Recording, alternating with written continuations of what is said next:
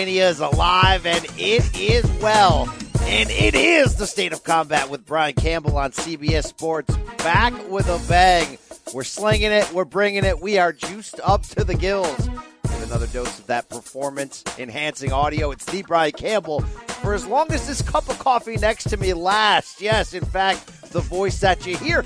Why do I need this caffeinated dose to get me through? Because this ain't the Wednesday afternoon edition, folks. Schedule's clogged up. So your boys BC and the King of Silver bringing it almost instant analysis pod style. Just I don't know, a handful of minutes removed from Tuesday night's episode of SmackDown Live.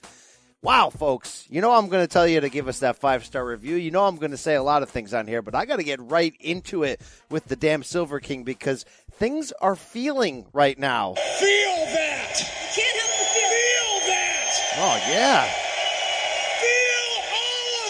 I'm feeling things all over right now for WrestleMania, for WWE, for pro wrestling in general. Wow, we're three minutes into the show. I haven't even mentioned the term AEW yet. I may not even get there. Let's bring in that other guy, though. Say hello to the bad guy.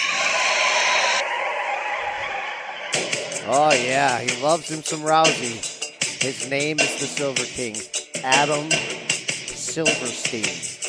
Hey now, I also love me some Kofi Kingston. And in case any of you missed my Kofi Kingston take on last week's show, somehow you can hear it verbatim from Brian Campbell's mouth on the Masked Man show this past week. What, what, what are you talking about? What, what you talking about, Willis? Exactly what I said. Your same take? Yeah. What did I? little, What, gimmick, what, little gimmick infringement over what did with I sample? the what did I shoes, steal? as- as I like think. I, I laid out that I, uh, you know, don't pop for Ko- Kofi, but even I have come around for some Kofi mania. Okay, the fans can listen for themselves. It was actually a really good guest spot. More than anything, I was just promoting that you were on his show. Uh, friend of the program, I guess, as they would say. Um, really good to hear you and the maker of shoes back together speaking about the sport that we call professional wrestling. Yeah, tell me, tell me already. Tell me. All right, what do you got? What do you got? Tell me. I don't know, You see, I'm excited for this after dark edition of State of Combat, and I'm kind of wondering how Vince McMahon would introduce this week's show. Well, you know, Excuse me while I whip this out! are you trying to say the old guy brought it? Are you trying to say that he still got it? He still knows how to how to make our feel spots uh, overflow. How to how to you know. I know what you've got in your pants, and I want it. Uh, yeah, that's that's very blunt, Mick, but it's one of them weeks. It might be Vince. It might be someone else. We're going to talk about that on this week's edition of the State of Combat with Brian Campbell podcast. His name somehow is still on the marquee. But BC, why are we wasting more time? We should just get into the main event. Yeah, let, let's hit that thing. I mean, Dean wants pie. We all want pie, but you know where we're going. Let's hit the main event. And really, BC, there's no better way to start off this week than talking about the big dog. Roman Reigns came out Monday night on Raw and announced to the world that his cancer, the leukemia that he has been fighting, is in remission. I thought it was a really special moment that wrestling fans are going to remember for a really long time. It was touching. Um, you felt for the guy at the same time. You were excited to see him back, whether you were a fan of his or not, kayfabe or not. But WWE did get some criticism on the back end of this for kind of announcing late last week that Reigns would be on Raw and holding this announcement about his health until Monday night show. So, dual questions for you.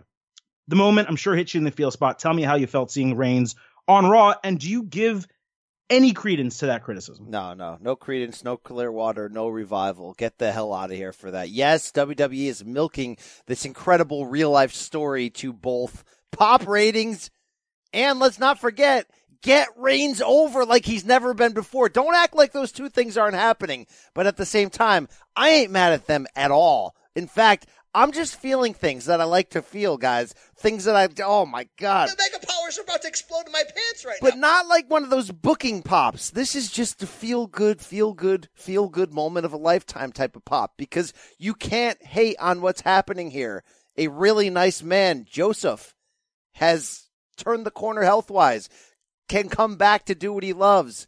And yes, full complete feel spot activated in one of the better moments Raw has ever produced, and certainly in the last five, six, seven, eight, ten years, one of the most standout, iconic moments. I, I have to believe that. I don't feel like that normally when I watch a show. I was so dialed into to Joe and his real life story. And when you see the way the crowd just continually popped him and they're eating out of his hand, rightfully so, you just realize like what we do here is so sophomoric and a, and a joke in reality. and what we do here is push 40 years old and still watch these guys in their underwear act out this fake storyline and then get, and get really mad. get mad about it. Then get Yeah. really mad and emotional about the choices, and then blame each other for going on other podcasts and stealing each other's takes. By the way, oh no, Hey, that, that was what happened. By the way, I, Silver I- King speaks the truth, by the way. well, That's how all that did you needs to be really? Because I, I did come up with the triple threat New Day uh, booking after WrestleMania, which is just hot friggin' fire. So, uh, Okay, but that's not what you said. what did I say? fine. What did I say? You know, You repeated my whole take about how you know Kofi would blow the roof off MetLife Stadium and blah blah blah. Everything the Silver King said, it got. Listen, I don't blame you. I was right. It's fantastic. well, I mean, is that an. I original take to sh- I- I- to I look at the would've loved a crowd's reaction and predict Kofi Mania running wild? Anyway, it's not about Kofi right Dude, now. I, I said it like three. I, I said it weeks ago,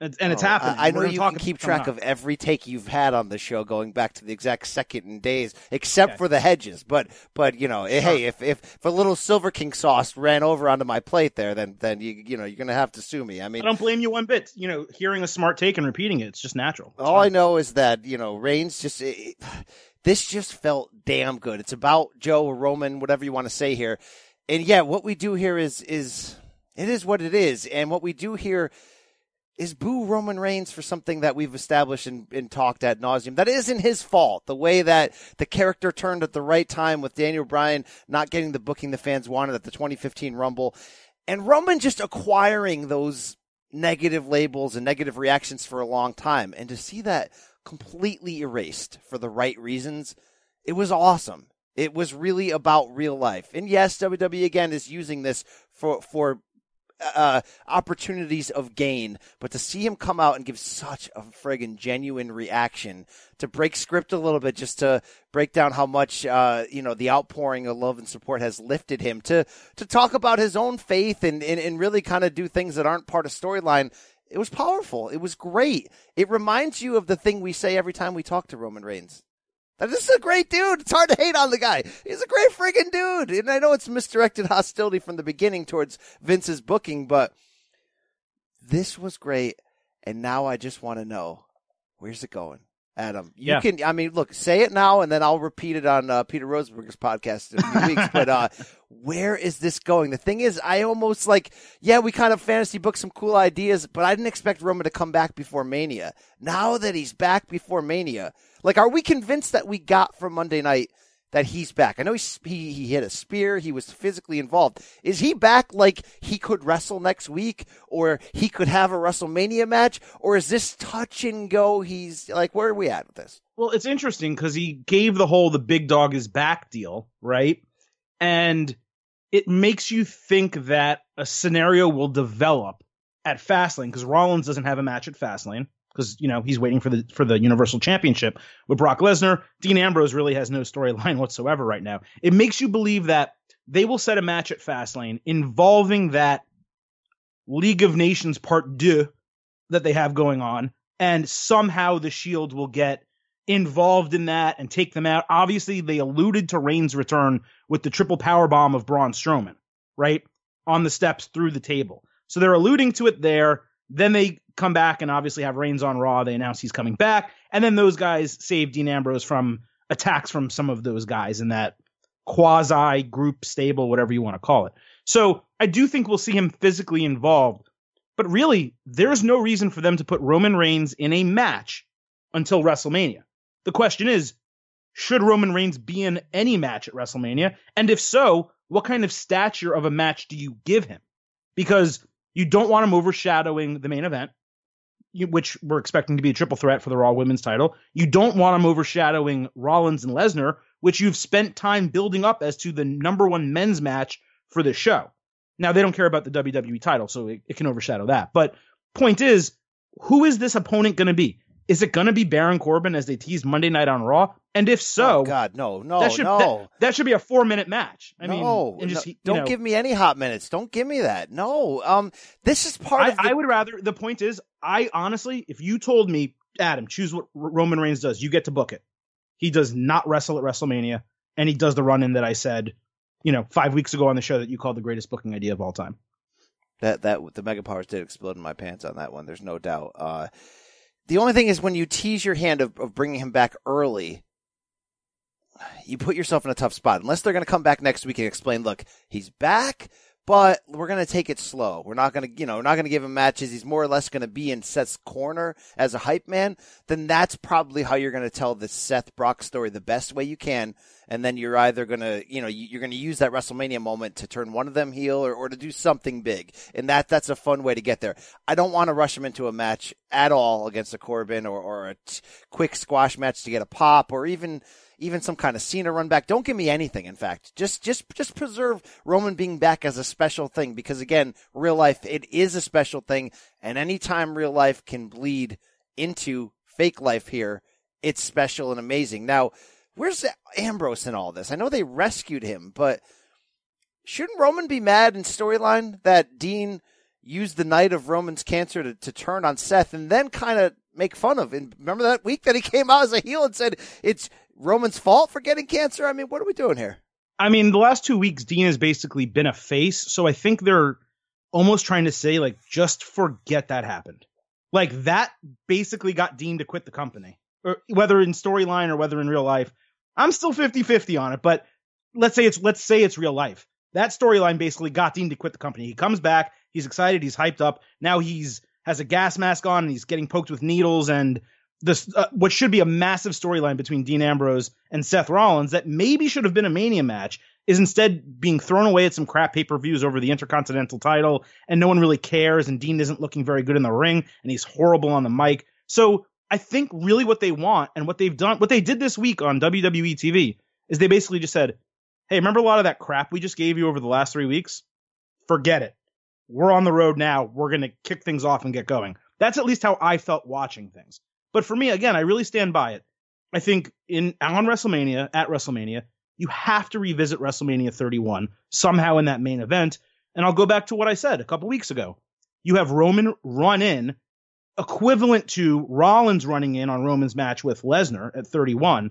And obviously, doesn't have a Money in the Bank briefcase or anything like that. But instead of turning on Rollins, you basically have him save Rollins for whatever the situation that is created with Lesnar, Heyman, whatever the case. Rollins goes over, wins the title. Those guys celebrate in the middle of the ring.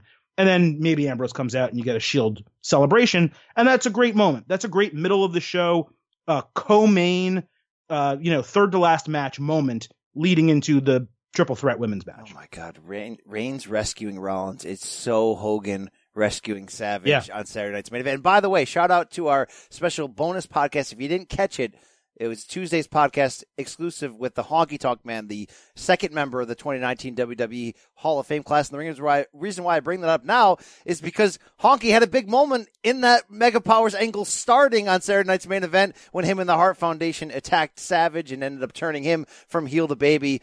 So wow, if you could just jumpstart that. I mean, look, the potential long-term business with Reigns and Rollins is just incredible. So having Reigns back ahead of Mania rather than surprising him is probably more of a ratings decision. I'm okay with it. Am I okay with the idea that last week it looked like they had no idea where they were going on the road to Mania, and this week we're hot, fire, fired up. And look, it wasn't perfect on Monday and Tuesday. There's some questions here and there, but overall, man, the juice was back. It was flowing. The energy, the electricity was there. Yeah, we have short memories in WrestleMania season when it, when it's good. When we get that taste of steak, we forget what ground beef used But- to be like. When's the last time we got five consecutive hours in one week of WWE TV of this quality? I mean, it, I don't want to act like we've never been there. I mean, it's you know, go back last year, the year before. There's been pockets, of course. You know what I mean? but but I'm saying it's been it's been uh, months, weeks. Like it feels like it's been eons because one week SmackDown's great and Raw is horrible, and then Raw kind of rebounds a little bit. And you're like, oh, all right, I'm tasting it, I'm getting ready, I'm in. And then SmackDown maybe just doesn't live up to what it did the week before. But this week there were five hours of WWE television, and not no point during any of those five hours was I like, I am not entertained. No, I'm with you. I'm with you on that. It was it was it was quality, which makes me wonder where the whole rain situation was at. Well, you know, they had to know it was coming. Was it waiting for him to get cleared? Was it sort of stop and wait and see, and then like, okay, you know, we probably should wait another week and we'll do it then. And then that's why, hey, let's call up NXT guys and just just play around and see what happens. So you know? I did see a report on it. Who knows if it's true? Do you want me to mention it? I don't know if that counts as a WrestleMania spoiler. It got rep- reported into my or retweeted into my timeline. yeah, go for it. But this is the end. This is the Yeah, well, yeah, I don't really consider it a. WrestleMania spoiler. It's more like a Roman Reigns inside behind the scenes thing. What I read was basically that, and I'm sorry, I, I can't, attri- I don't know who to attribute it to, but it, it was someone that I respected when I saw it. It was that Vince knew a week prior. Uh, and I think only like five people in WWE knew. Like Rollins didn't know until the announcement, Ambrose didn't know until the announcement, etc. Um, and Vince knew a week earlier and decided to wait, hold it until Atlanta and then they came out with the press release la- late last week, and it all transpired. I wonder if they had nothing for you know the previous week, and then they're like, oh, let's just splash some NXT on the pot. Obviously, things have escalated this week with the NXT push, so you know there's more questions than answers still. But it's it's a it's interesting to wonder, you know. I yeah, mean- and I mean, look, uh, just going going to the original point here, like I do I understand why people might think that like WWE holding that news and delaying the announcement until the, their television program is a little carny. Yeah, uh, maybe a little bit, but this is what I'll tell you: if it was bad news, they wouldn't have done it. Like Bad news. They're not gonna- You're talking about bad news, Brown? Alan No. Coage? Rico? Yeah. Oh, okay. they're not going to promote a huge announcement on Raw from Roman Reigns and then have him come out and say something has gone really wrong. I love when you're like, is that a little bit carny? Are you kidding me? What? Who are we talking about right now?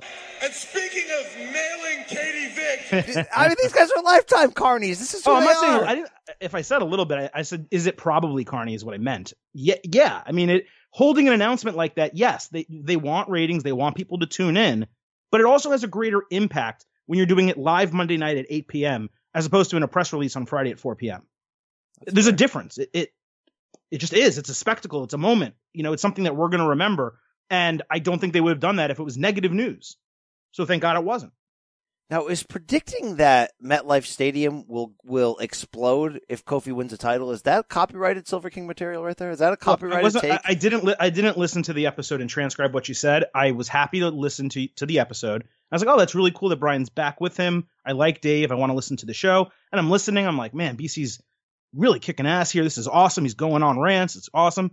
And then he asks you about Kofi Kingston. And I'm like, where have I heard that entire thing? Oh, is that really is that really a, an exclusive take that him winning the title No, would pop it just the but crowd? as the person who said it, it, it- I was listening to it. I was like, that's interesting. I wonder if he's going to say my co-host came up with that I or probably, something. I And probably should nothing. have. You know, I'd have one question for you coming off of that though. are you guys ready for a revolution? I mean, it's a fair question, Adam. I think you're not doing the Cody clip now just to spite me. Because the Cody clip is actually way better. Do you mean the Brandi clip, the, the chief? No, Cody. No, Cody talking about Oh, you're right. I do have to acquire that. Yeah, there will come. It is. Time. It is legitimately a better clip. But you control me. It's fine. All right. All right. Hey, you know who trolled? Hey, BC. You know who trolled someone else on Monday night? Batista, who returned to Oh, WWE. God, can I hit the can I hit the sound on that? Do Are it. you? I'll, I'll finish after. Wow. Re- returns to WWE in the main event. And look, Silver King was wrong. Probably everyone in the universe was wrong. We didn't expect to see Batista. We expected to see Becky Lynch. But no, we didn't get the redhead. We got Blue Tista instead, complete with bright blue glasses, a blue lip ring. Batista attacks Ric Flair backstage in his locker room, drags him out in, instead of his uh, 70th birthday celebration, and calls out Triple H. BC, I got to tell you, Good lord. I didn't necessarily love every bit of it, but nevertheless, feel spot activated. I mean, monster. I, this is one of those times. Now, now, full disclosure, I was going to do the weekly Raw recap Monday night, like I always do. My power went out on the. Uh, anyone in the Northeast knows of the extreme winds we battled over the fa- past few nights. Trees going down everywhere, garbage cans flying across the front yard. And I missed this, and of course, I you know I had it spoiled to a certain degree, which which was fine. But then when I'm watching it back the next day, I'm like, man, I wish I had no idea about this, no idea about Blue Tista. Wow, what a way to present this guy as cool as freakingly human possible. He was perfect in his subtle facial, the facials he did in front of the camera. Obviously, dragging the cameraman is brilliant. a lot of people nailed it in my DMs. Too many to actually point out one guy that like this is a match. You know, six months ago, none of us would have cared about. None of us would have wanted when he came mm. back for that SmackDown one millionth episode or whatever they did. Obviously, that that turned it. That was like, oh, okay, this is this is not a bad idea anymore. And man, you talk about making it make sense in storyline and then completely activating your feel spot where yes, I need this now and I need it to be violent and I need it to matter. And thank you, Ric Flair, because you know they had to hold him back. You know that guy wanted to blade. You know it. But at least we got to see him get his ass dragged out. And I mean, the sell job on that is, ju- I mean, Ric can do that all night long. All night long. And that sell job pulling up his shirt and just like, and he's trying to talk to Triple H and they got the dot. I mean, I know he can't do much anymore at 70 and he's not that far removed from wearing a colostomy bag, but what a guy, man. He would have bladed no matter what. Well, that's the thing that, and it's not his fault and it's not WWE's fault. So there's no blame. I'm not crapping on it. But what it missed was the violence. They closed yeah. the door. He dragged him out. What you need is like him coming out of there, out of the room, grabbing the cameraman, dragging him back to say, look what I already did. When he's going into the locker room, you're like, wait, why is Ric Flair still in his locker room? You know what I mean? You're right. And that little hiccup, that little hiccup wasn't perfect. Um, and just having it, just having him leave the locker room first and then get the cameraman and drag him back would have been great. And, and even dragging him into the locker room and seeing Wendy, his wife, and maybe right. Charlotte. She was at a live yeah. event but Wendy like screaming. His son-in-law was, Conrad. You know his son-in-law Conrad. It's Conrad. Well, Conrad's ready for a revolution, so he will not be in that. Well, he wouldn't be on right? WWE TV. Yeah, anytime but, like soon. Wendy, but like what you need is Wendy screaming, upset, crying over him. Batista walking back in, taking him by the collar and dragging him out. It just needed a little bit more intensity. So while I was watching it at first, and I was talking to Jack Crosby, our WWE editor, one of the guys, I was like, I don't really, I didn't think I really liked that. And then I rewound it and watched it again and put that past me. And I said, you know what? This was actually great. Oh, and they set it up perfectly with everyone in the ring, everyone on the stage. Like they really set it up to where you you were fooled that it was going to be another Hogan 60th birthday party type of Raw celebration. A couple of things on Flair though. I mean, obviously Vince is older and he's still taking bumps and doing crazy stuff. So you know they had to have a talk where they just thought, look, let's protect him. Let's not let him take, you know, a flat bump down because he will. He'll do anything. You know him. I mean, God, this guy's the best carny they ever made. I mean, he's the greatest wrestler of all time. He's everything we love about him. He is all that and then some. Number two on Flair is there was a big rumor ahead of his ESPN 30 for 30. And I, you know, I, I still know people there. I'd love to investigate this and get back to you.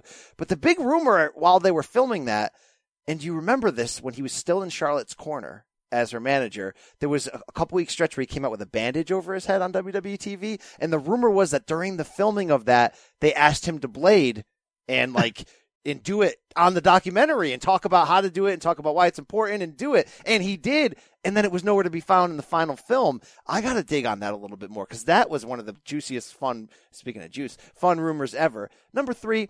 This was his 70th birthday party, but he had his real 70th birthday party in, in Atlanta a couple days earlier. And shout out to my main man, Arash Markazi, formerly of ESPN, now of the LA Times, a columnist who is anywhere and everywhere celebrities happen. If J.R. Smith's going to pour champagne over a girl at the uh, last minute Cavs uh, NBA championship celebration, oh, Arash is there. If, uh, what's her name? Verlander's wife is going to do a, a crazy Kate dance. Upton. Kate Upton's going to do a dance courtside at the Clippers. That's the guy taking the video, right? And make and making her famous. I mean, he's done amazing amount of things.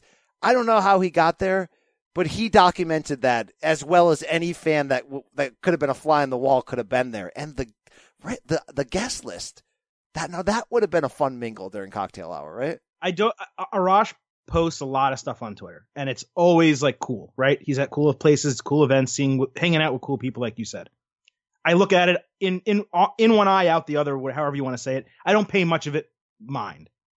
I saw this, I was jealous. I, I was pissed. I was like, why is he there and I'm not there? Not that I have any reason to be there. I'm no one, but why was he there and I'm not there? That I wanted to be in his shoes that night. I mean, did Todd you see? Ger- you, I mean, you're, talk, you're talking about all the many of the greatest wrestlers of all time. Not all of them, but many of them. Todd Gurley's there. There's rappers there. there? I mean, Evander Holyfield, and then it's like Evander Holyfield. Shane, crazy. Triple H. I mean, you know, uh, Sting. By the way, some people DM'd me and said that Sting no sold Seth Rollins on the ramp when he came. So up. he walked down the ramp. He s- stopped and spoke to one person who I forget. it was uh, then- no way Jose. For Well, some, I was gonna say then no way Jose for like 15 seconds, and then he walked by, and then Rollins was on one side and someone else was on the other side. He turned and faced the other person, said something to him, and walked just walked by Rollins. It reminds me of the move that he pulled. Almost reminds me of like when you walk into a bar and like your ex girlfriend's there in the corner of the room, and to avoid her, you start having conversation with the first Right. person you see. That's what it felt like. But because Rollins didn't give a weird face, I wonder if we're making that up. And in reality, they respect and love each other, and backstage Well, in re- talk. In reality, we saw that on TV happen. Now he may not have meant it that way, but that doesn't change what we saw with our eyes. I mean, he did it. So whatever. The question is, is Sting turning into Bret Hart? That's Why, the do you think you think he banged Sunny? Uh, just say for the record, I was not banging Sunny. Yeah, I don't. I don't think Sting bangs Sunny. but, either, uh, but let's get back to Batista because what I really want to talk about, BC, people want to know if, if people. But speaking of Sunny, she just got arrested for another DUI. Unfortunately, so. God- that was a God bless her. God bless Tammy. Um, I, I really want to talk about this Batista thing though, BC, because it's a ready-made, easy to develop storyline, right? So you have Batista who's three and zero against Triple H. Triple H has never beaten him, as I he I didn't know alluded that to. fact. Well, he alluded, he alluded to it on SmackDown when he came back for the Evolution. Oh, that's right. Okay, that's a good that's a good nugget to build off in the storyline. because the, for the whole thing was Triple H has done everything in his career, 14 time world champion, blah blah blah blah blah, but he never beat me. So Batista's three and zero against Triple H, right? That's canon. Then you have outside storyline, which is Batista for the last year, two years, maybe three years, saying publicly while doing the rounds for Guardians of the Galaxy and all this other stuff that he's been doing. Which, by the way, WWE did not think he was going to be a star. He didn't. They didn't think it was going to work. So they, they let him go. They didn't ask him to come back. They just let Batista go do his thing. This guy goes out, makes a legitimate star of himself in Hollywood, right? All these junkets, all these press conventions. Would you come back to WWE? Yes. The only way I really want to come back is to face Triple H at WrestleMania because he's never beaten me and I want to give him the win back. Never happens, right? There, he asked last year, didn't happen. they didn't even this year- return his calls for like a while. Like it was didn't like, return his yeah correct didn't even ret- return his calls, stuff like that then you have the smackdown moment this year right then triple h tears his pec now you have triple h apparently rehabbed and getting ready to get back into in-ring shape and now a rumor comes out that hey not only does wwe want to see if they can get batista back aew is interested. Well guess what? Aew was never interested. Someone leaked that. This is this had been planned for a while obviously. And now you have batista coming back and he hasn't really cut a promo yet but he's able to say triple h you were ignoring my requests. Do I have your attention now that I attacked Ric Flair? And he's coming back into WWE as this Hollywood star who wants to come in and say, "Yeah, I'm three and zero against you. I'm gonna make it four and zero. I'm gonna make you pay. You you're not even at my level." And you have Triple H now, who's a face of authority figure who finally is in this position. People love him from NXT. They want him to take over the book, all the smarks. He has this opportunity to get his win over Batista, get a big face win at WrestleMania, and kind of take the company in this new direction. I think it is potentially genius booking and the easiest storyline to write. And if I mean, listen, they screwed up Rousey back in. Who would have ever thought they'd do that? This one is easy. It's two veterans. They can speak on the mic. They don't need scripts. They don't need promo writing. Do it. Just give it to me. I'm ready. Siren, rev the engine. Let's go. I do love this. Uh, I, I am in suddenly on on babyface Triple H under this type of setting. I don't like when he floats back and forth because he's so damn good as a heel opposite big baby faces. But this is an obvious babyface role for him protecting Ric, and man, this is going to be good. I, I hope that they give this feud, meaning have potential, you know, storyline turns, attacks, all that stuff, like the attention they gave that awful Shawn Michaels Triple H. Uh, Brothers of Destruction, uh, the Ultimate Thrill Blood, Ride will blood money your- in the sand. yeah, will be your last ride. Crap. I mean, can, if they give that this feud that attention, we could end up coming into Mania more excited about this feud than almost any other one. They really like. And Trips always obviously he's Trips. He's going to get the the push. He's going to get the giant entrance with the motorcycles and whatever he wants. This could be special, not just like Triple. Okay, Triple H and Sting, by the way. Great piece of business. I was really excited about it from the WCW angle, and then I think it overachieved with all the run ins. It was perfect.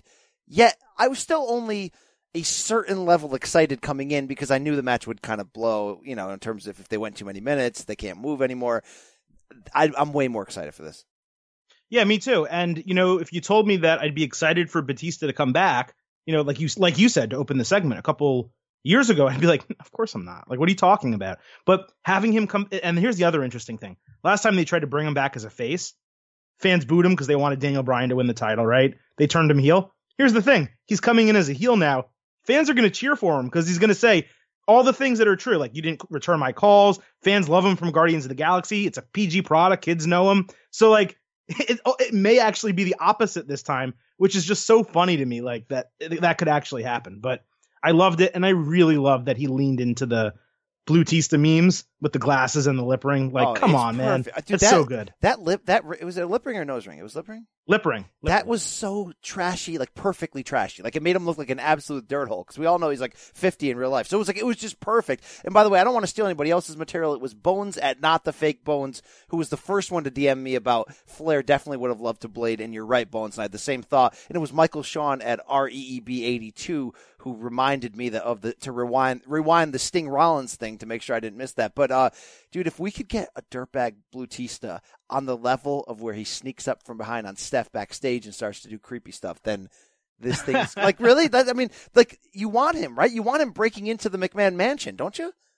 Yeah, well, it would be cool to like not I mean, they're WWE's not doing this, you know, TVMA stuff anymore, but not kidnap Stephanie, but like do something where like she trips, you know, and hurts herself and hurts her ankle or something, and then beats up Shane McMahon, who I know you want him and Triple H opposed, but right now they're not. So his story, his real life brother-in-law, and maybe does something with Vince, and you know, maybe Randy Orton gets involved, uh, and, and Flair. Like, there's a lot of business that can be done, and it's just exciting to have guys that you know can work that are old school that they don't have to write promos for that you can literally just roll the ball out and just say go for it and you know it's going to work and we get that. We're not you know it doesn't seem like we're going to have the undertaker at wrestlemania 35 john cena isn't back yet but he's supposed to be soon so you would assume he will have a match. But there is that element of old school drawing power that isn't really happening at the show right now.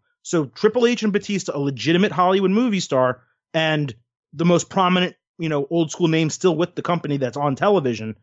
That's a good piece of business. So we hear that a lot, and I, and I'm not going to argue with the success of Batista's movies because I mean he's been in some giant franchises. But do you think his name is really carried over there, over to the point where like random moms who follow Hollywood news, if he came on the screen, would instantly know who he is? Yeah, because they're buying their kids and taking, you know, Guardians of the Galaxy action figures and taking them to those movies. Yeah, that's a good point. That's a good point. Hey, he's in a ma- he's in a major comic book movie franchise. I'm not saying he's a superstar in Hollywood. He's not The Rock, but he is a well-known, you know, action, uh, you know, comic book movie star. It's a big deal. All right, we, we're going to talk Rousey now or later because the people want to talk Rousey. We're gonna talk Rousey, but first we got to hear some words from our friends and sponsors. All right, BC, we're gonna hold off on Rousey just a little bit and finish up this main event with what went down Tuesday night on SmackDown, and that is Vince McMahon showing up, no chance in hell, and replacing Kofi Kingston in the WWE title match at Fastlane with the returning Kevin Owens. Now, straight off the top, I love this. Not because it was a good angle, not because it was necessarily that well done on Tuesday night, but because of what it means going forward. But before we get to that, I got to ask you. We saw Vince do this with Becky, literally just walking in and saying, eh, nah, not her, pulling Becky Lynch out of the match, putting Charlotte in. And they repeated the identical angle here with Vince basically just walking out and saying, nah, not Kofi Kingston, here's Kevin Owens. Does that bother you? Or do you think they are actually alluding to this McMahon family power struggle, whether at WrestleMania or at some point afterward? Uh, to answer all your questions there, yeah, I had the same reaction you did. Same exact reaction of of no, that you know, like that's so lazy. It's just a repeat of what we're doing on on Raw. It waters down what you're doing on Raw to come out and do the same thing without a storyline twist. Now, if they are now, look, the reason why you don't get mad is for all the stuff we're going to talk about. Instantly, you're like, okay, well, Kofi's getting his moment, so this is all going to be worth it. And the disappointment of the fans and the perfect way in which the entire New Day sold that disappointment all that was gold. It's easy to look past what how we need to get there. You know, you can forgive those sins because you can start to see the end game. But you bring up a good point. Is there an even better end game here involving Vince that we're not realizing right now? Because Steph and Shane came out like ultimate babyface brother and sister, and to see Steph on SmackDown, and, and we're just going to pretend like that's normal now because the McMahons are suddenly back on all the shows. It's not like I run this show and you run that show. If this leads to a revolt against their father's storyline and some form of what we all want, which is in trips we trust, trips to get the book, if not the eventual power struggle between Trips and Steph on one side and Shane on the other, then yes, please take us in that direction. Sniff, give me a little sniff. Let me smell it just for a second. Let me see where we could go there, where m- maniacal Vince needs to be removed from power. I don't no longer have all those great sound drops of the time that they did run that angle out when Triple H was like, Vince, the board has voted and all that stuff. If you can get some form of rehash out of that, it will make a lot more sense. Right now, didn't make a ton of sense. You know, didn't think the- didn't love Dan, uh, didn't love uh, KO and, and Kofi teaming up. Why are they teaming up? Why? What? Well, I think I think the issue is segment to me. I think the issue is that on Raw when they did it with the women, Charlotte was a heel, right? Here they're portraying Kevin Owens as a face. So you're kind of stuck from a booking scenario where what you would think that you would what Vince McMahon would do is take Kevin Owens backstage or welcome, you know, walk into his office and be like, "Hey, nice to see you." Someone off screen. Later in the show, Kofi's having a match, doing something. Owens attacks him, takes him out, hurts his knee, takes his spot in the match. But because they're trying to portray Owens as a face, with a heel giving him heel and Vince, meaning giving him a face opportunity against heel champion Daniel Bryan, they basically had to just have Kevin Owens come out and be like, "Sorry, like it's not my fault. I'm sorry. Like I still friends. Like let's team up. You know what I mean?" So they made the right decision. Because look, we didn't say it yet, but this to me, and if it it doesn't happen, then I, don't even know what they're doing. This to me means we're getting Daniel Bryan, Kofi Kingston at WrestleMania, which is the match that should happen. Kofi Kingston winning the title is the moment that should happen. The place will explode. It'll be a massive moment, and it's going to be a moment we we remember in WWE history when this happens. I promise. But in order to get there, it seems like WWE had to quote unquote, you know, do a plans change type of situation. Reports were apparently coming out of this that Owens was going to face Bryan at WrestleMania. They flopped the events. So how how are you going to flop those matches without Vince McMahon coming out and doing something? It just it felt so repetitive. It Yeah, was absolute. It was. Absolution Riot Squad repetitive. And it, was it- like one night you see one thing, the next night it's like, isn't this exactly what you just did the night before? And you nailed some of the, the the problems. Look, they're definitely turning him face. It was obvious. Now, I just want to establish a couple of things. One, KO Evan KO back is great. The way that they Great. built up those selfie phone promos with his family have been fun. To have him back looking thin and he has got really cool tats. Like it just kind of it it added to his product. Like it made him look even cooler than than ever. And to see him back, I'm fired up. To see how they're going to end up playing this out with him in here is going to be interesting. Just like how the, the broadcast closed on Tuesday with Kofi and and KO getting a win, and then sort of kind of talking like they were friendly afterwards. It's all a little bit confusing, but we if the end game works out, we're going to forgive them, and and you understand it, this is. This could be Vince listening to the audience, which is what we want. We want Kofi Mania now. We're all, even me, is sort of bought in on it. But yeah, a little bit sloppy to get there. Uh, a lot of people didn't like, and they're tweeting at me. No mention for a while, at least, of hey, didn't isn't the last time we saw KO he attacked Vince? I do like that during the main event match. At least the announce team caught up on that. Basically, it was like, look, you know, Vince obviously sees money here by choosing KO. Still, again, a little bit confusing why he'd choose a baby face in, in this spot. I'm a, but I'm I'm with you on that, except he also provoked AJ Styles to attack him, and he liked that aggression. So he must have liked KO's aggression too. So that actually wasn't an issue for me because Vince likes when people get in his face and test him and hit him and you know get aggressive. There's the, the famous non kayfabe real shoot story of Vince like challenging wrestlers to fights on airplanes and and wrestling with them like right in the middle of the cabin, and it's like this guy's a madman, right? So for KO to headbutt him, maybe that gained Vince's respect. That honestly, I remembered the moment, but I didn't find that to be a plot hole. Well, I thought it was good at least that they mentioned it and connected it right there, so I was fine with that. Um, overall, though, uh, I'm not going to complain here. Overall, this was another big part of why Monday and Tuesday were so good and why now things are business is picking up because I don't know exactly how they're going to get there. I don't know if it's going to be uh, Kofi Kingston and Daniel Bryan exactly. Obviously, there's a lot of tells here that, that tell you that that they've got something big planned. Could it be a, a triple threat? Uh, maybe that wouldn't make a ton of sense because you're probably doing that in the women's side. But having Kevin Owens back, he's going to play some large role here. It's going to be interesting if we pitch him as a babyface. And how about we stop and just applaud how brilliant Daniel Bryan was in that entire segment by no selling everything. Just the little half smile he gave when Kevin Owens sat down at the table and signed the contract was so subtle and perfect. I mean, Daniel Bryan is so masterful as a heel that we said it at first when he first turned heel and won our hearts. We're like, wow, maybe one day this could be, you know, an even better representation of him than pure white meat babyface. And it, and it felt like a hipster take at the time. I mean, have we completely turned the corner now where we realize that like this is who he was supposed to be the whole time with this beard and, and, and this great gimmick?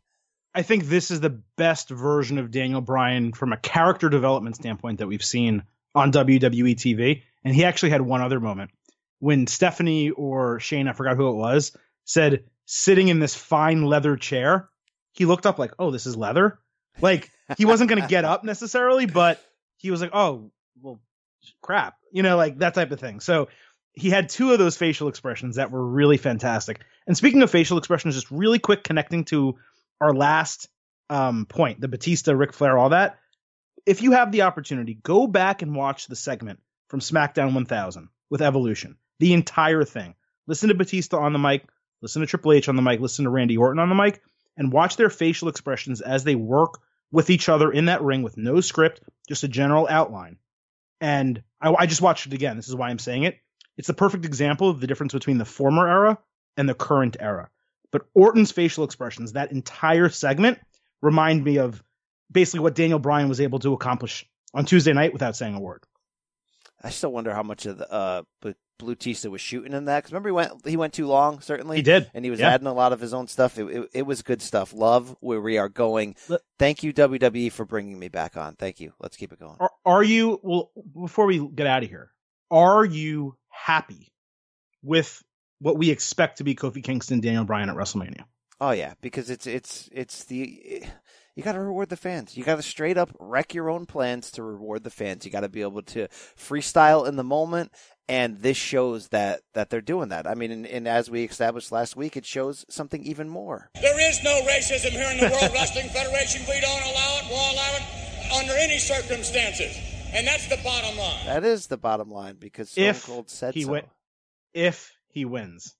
Yeah, well, uh, I think just getting there is a victory, and I know there's an argument and a debate in, in that, and it's a, it's a, you know it's it's a it becomes just a consolation prize. But just getting to a singles WWE Championship match at WrestleMania, yeah, I don't think he has to win. Obviously, if he did win, you get a moment, and if he doesn't win, it's going to look bad that we teased once again that a African American WWE star is going to get pushed, and then not really. And I saw some fun tweets. Shout out to Stack Guy Greg, who who I love from GP, was like, "Man, Vince has got to pull Kofi out during Black History Month. What's going on here?" love that tweet in in the uh, half serious uh, uh, jokes behind that. But uh, listen to the damn fans. Give reward well, had, them. Give it to. We had a great. We had actually a really great conversation with Greg about not only about Bret Hart, but about you know, black wrestlers in WWE on a, on a, past State of Combat episode. So go find that if you're interested. Really good insight from him and just a good conversation top to bottom. And it plays into this. It play. I think I, I'm almost positive in that conversation we mentioned Kofi Kingston and Biggie, and we're like, what do we see that he doesn't, that Vince doesn't? And maybe it took the fans forcing it, and it took Mustafa Ali getting injured, the stroke of pure luck. But we have Kofi Kingston in the spot that at least I have wanted to see him in for really since 2009.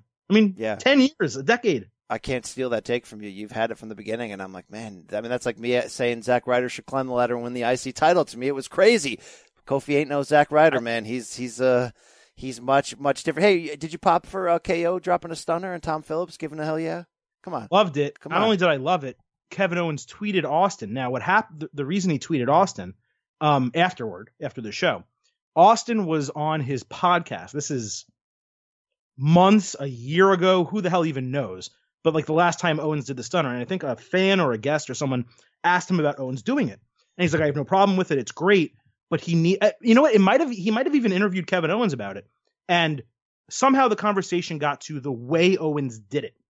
and Austin explained to him the kick to the stomach is more important than any other part of the stunner because that's knocking the guy down and it's prefacing the fans to know that a stunner is coming. It's it's amping up the energy.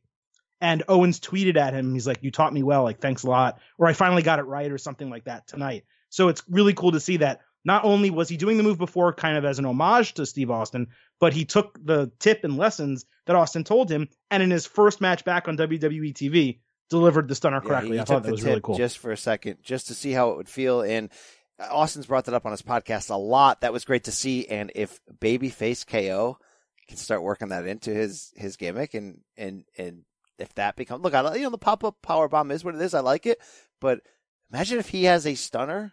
Are you kidding me? Well, I think you can. I think a, a good combination would be you do the stunner, and the person doesn't have to fall. They can just flail backwards. You whip them into the ropes, pop up power bomb, and you win. Let me. It's a good setup move. Let me ask you this: We've always said, it's, er, it's been a, a prevailing theme that's whispered around. People are like, you know, KO's great, but imagine him as a babyface. People always thought that's going to be natural because he can be the sort of diabolical babyface. He can be the dirtbag babyface that the fans cheer when he does things. Is this the guy that can best do the best male in WWE that can best do a poor man's Austin thing? Like, yes, Becky's doing some form of poor man's Austin right now. Ronda had a minute where she was doing a poor man's Austin thing. Are we are we not realizing that KO could actually be the the bear drinking dude who can like connect with the fans as the everyman on that level as a babyface? I'm not saying he has to completely rob Austin's Austin's thing Right. from the stunner to the catchphrases to the beer, but I could see KO drinking beer after a match. Like I could actually see this guy pull this off. Well, I think he can be like the everyman type of character in in a the same way that Austin was that you relate to him. But I don't know that he's so anti-authority in that way. And you have to remember what made Steve Austin so great was Mr. McMahon. So he would really need a foil in that regard. And I don't necessarily know who that would be. Trips is Now, too much put- of a baby these days. Yeah, and he don't forget Trips gave him his first Universal. He gave him the Universal title. All right, me, let me let me take this even further. This was an unplanned discussion.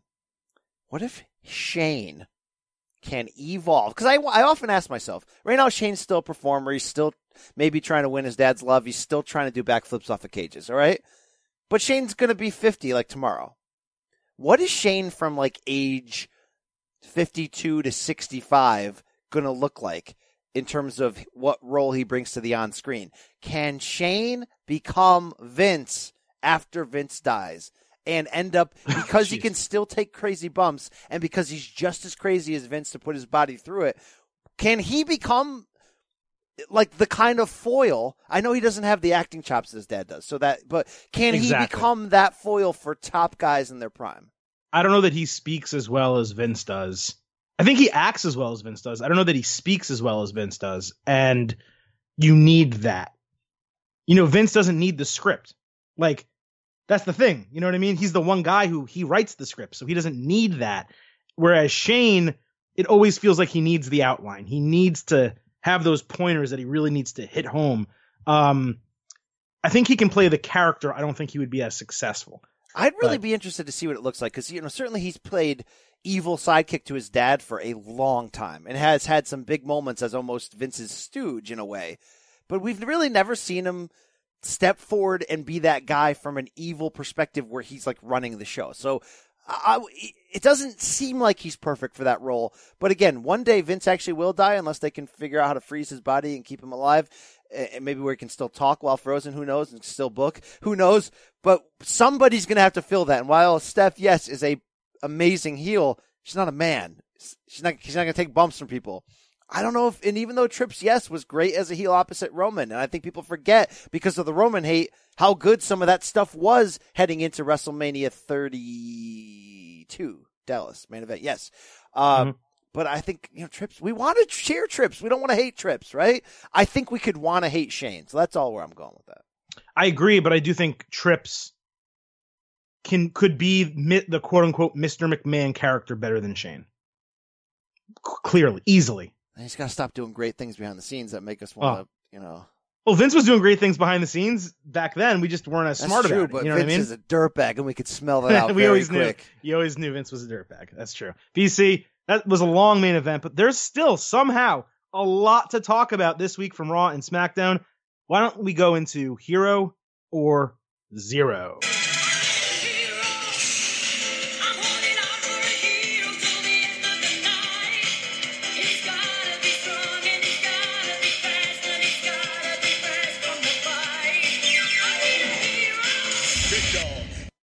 All right, so Batista and Kevin Owens, they were not the only surprise returns this week on WWE TV. We also saw the return of Matt Hardy in the second segment Tuesday night on SmackDown, reuniting with his brother Jeff as the Hardy Boys. They came in, defeated the Bar. That's two straight losses for the Bar. And PW Insider, right on the back of Matt Matt's return, reports that WWE has picked up the third year option they had on the brothers, and that all those tweets from Matt joking about should he be WWE or Elite or something else was all BS just to promote his return. So, BC was bringing Matt and Jeff back together as the Hardy Boys the right move for WWE, hero or zero?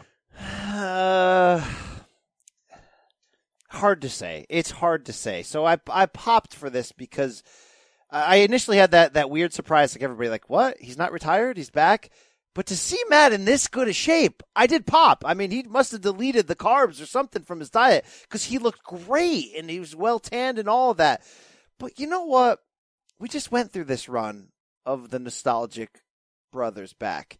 And we only got a little taste of what this uh, woken, broken universe could be going from TNA Impact to WWE if they're going to go back down that road and actually make that matter using that using the hardy compound using the extra characters having that as an out to do some fun things there then it will matter. But if it's just reunited hardy boys matt hardy 3.0 I, i'm I, no it's going to be it's going to ultimately be a zero. They're going to turn into the dudley boys from a few years ago where we're just sort of like okay this is cool, but all they are is jobbing to other people. I'd almost rather have a Jeff Hardy singles run still going because I came completely around. You can go back and listen to the archives. Your boy BC crapping on Jeff Hardy as a singles performer, saying, yeah, he did some things in his day, but he wasn't for me. He became for me in the last year. I realized again what we all originally liked about him. So I'm going to give it a slight zero if we don't get woke soon. Yeah, I'm going to stick with the hero here because honestly, I was the exact opposite on Jeff Hardy. Now, he did have the good feud with Randy Orton, no doubt about it, and he was good in the Elimination Chamber. But I was so bored when I saw Jeff Hardy in singles matches. It was like, I've seen this, I know the repertoire. Okay, like, you're not going to win the title. There's other guys that need to get pushed instead of you. It's weird they reunited them as a tag team on SmackDown, which does not need more quality tag teams. But we're on the road to WrestleMania. In my opinion, this is alluding to a Hardy Boys Usos match at WrestleMania, which is a great SmackDown tag team match. You're going to have New Day involved with Kofi and the WWE title. The bar is on a losing streak. Okay, they can be in the Battle Royal. They don't necessarily have to have a match. That's okay. But Hardy Boys Usos, man, that could be a fantastic WrestleMania tag team match. And just because they're the Hardy Boys doesn't mean that they can't be the Woken Hardy Boys. You have to remember when Matt turned Woken, Jeff was occasionally playing the brother Nero role, not only in the stuff on WWE Network and and the Ultimate Deletion or whatever they called it at the end of Raw. You saw Jeff in those situations. Um, but even his character with the face paint, he's not the normal, regular Jeff Hardy that we've been used to for so long. So for me, I think they're gonna kind of stick with the Woken stuff. The other thing you have to remember, is Bray Wyatt. They had that gimmick going with Bray Wyatt and Matt. Bray got hurt. Matt was hurt. So it was just a natural stopping point for it. They didn't, I don't think, mean for that to happen. That ultimate deletion or whatever that was called again did really well on Raw. People loved it. They did a House Hardy special on WWE Network. I believe they filmed another special already for WWE Network. So I think they're sticking with the gimmick. And because of that, it's a total hero for me. Do, do the Hardy does Jeff, does Matt own this? Does Matt own all this? He completely owns it. The characters, everything, the I names. I mean to bring every conversation back to those three letters, Adam, that you hate. All right, I don't mean to, but what if after this year is done, the Hardys want to go indie? They want to. They could. They, they could go, go to. A, they could go not to indie, but they could go to AEW. Could they very well could. Imagine connecting the the the broken universe with the being the elite and and and met, you know and there's some running jokes on being the elite that that are pretty funny and you can do fun things with and involving Matt Hardy's like freestyle ability like now we're seeing you know we the Woken version of Matt Hardy, they never really gave him the full. I mean, I'll give him credit for going to the going to the compound and doing a little bit of it, and it was good. It was good for WWE style. Give him that credit. But obviously, they never let him just just take off. That's that's a potential game changer for AEW. I know they're trying to do a little bit of everything for everybody, and if they have that in their arsenal, if they could have like an, a full giant, and I don't even know if they want that. I'm not trying to speak for them, but I'm saying that's something that's so different and unique that nobody else is doing that could stand out and could be could could make Brandi have to ask you this question, Adam. I'm all in. Are you all in, Brian? Oh, come on. I'm, I'm, I'm one of the leaders of, of Oh my god! Oh my god, Randy! Yeah. Uh, I oh, I, I, You think I both agree. wrestling? I both agree and disagree with you because I do think having something like that on their programming would be good and unique, right? Except here's the thing: it's already been done in TNA, and it's already been done in WWE. And if we're being honest, a lot of what was done in WWE was quite repetitive from what was done in TNA. So then, what are you going to do? Rehash it a third time for AEW? you would what you would want is Matt Hardy to conceptualize something else brand new and bring it in. You wouldn't want him repeating the same characters and gimmick. You want something fresh. So I think Matt and Jeff Hardy as a as a team would be the type of veterans that you would want in AEW, both from a backstage standpoint and an on-screen standpoint. But I don't necessarily think the Woken universe would be a game changer for them because again, it's existed for so long now and it's been repeated twice. There's what what's he gonna what Yeah, else is he gonna do? He already surface. has these pets. He's not gonna go get a zebra and add him to the collection and, and give him a name. I'm just saying they can do a know? lot there, so it'd just be interesting. All right, Hero Zero number. They can also two. wait. To be fair, they can also let's be honest, do a lot with WWE that appears ready to give him a commitment for something on the WWE network that's repetitive in this universe. So we don't know what WWE is going to do with it. They got a chance to do something fun. Hero or Zero number two, your girl, Ronda Rousey, the natural born killer, Ronda Rousey of this fame. You are so hypersensitive.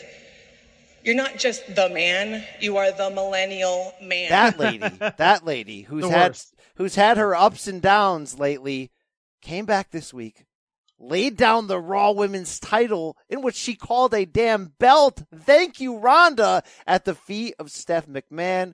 Called Becky Lynch a ginger douche. Yeah.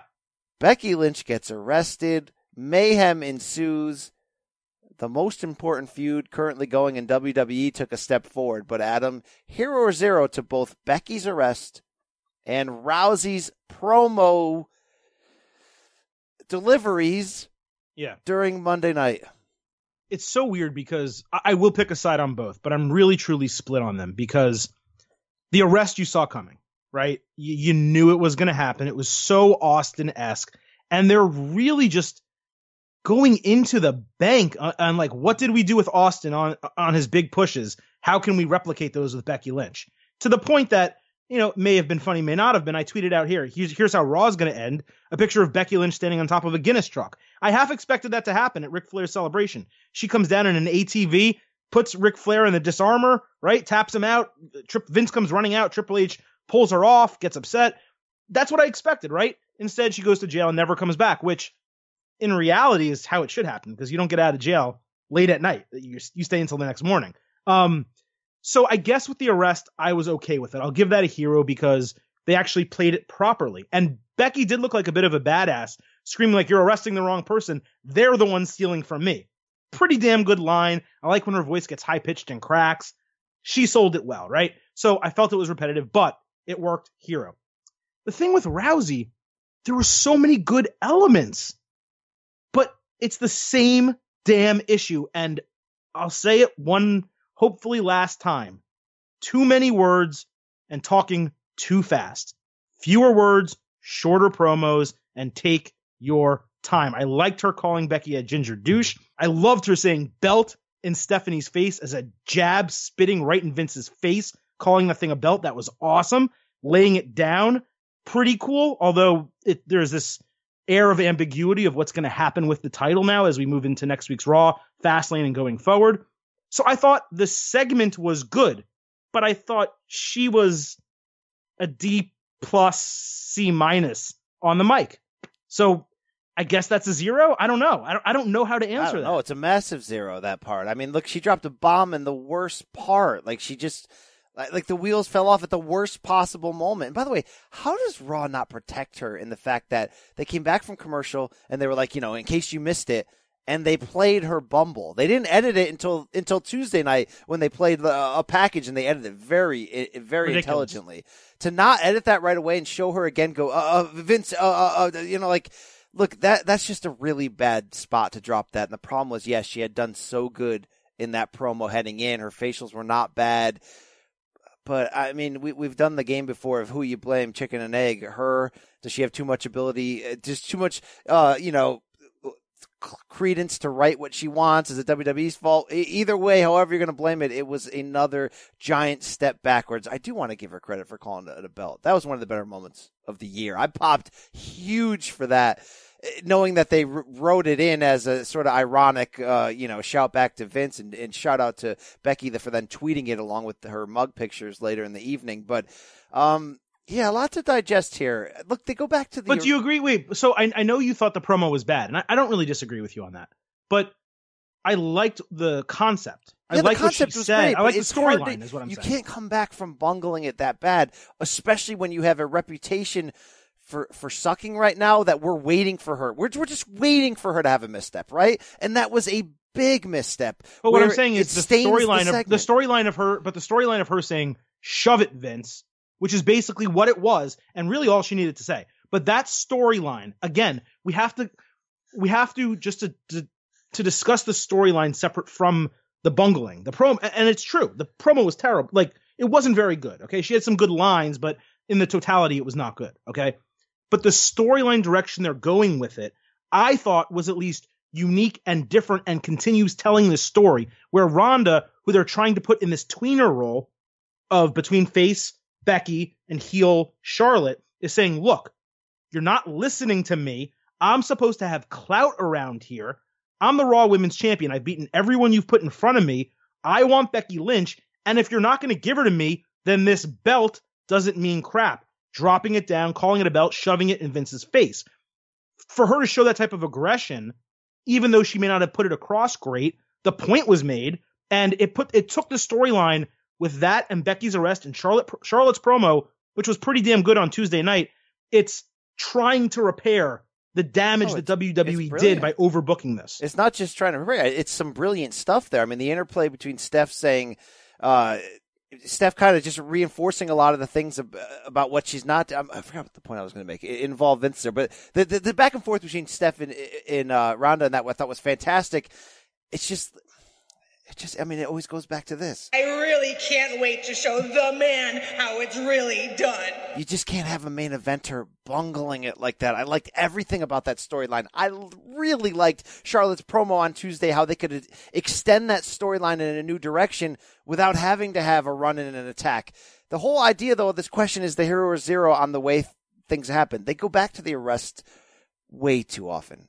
They, they, they, like way too often. Remember when when Ro- Vince, they just did it with Roman? I know, and Vince just got. It's not that long ago that Vince got arrested, and they made that T-shirt that a lot of people like. Like it's just way too often lately.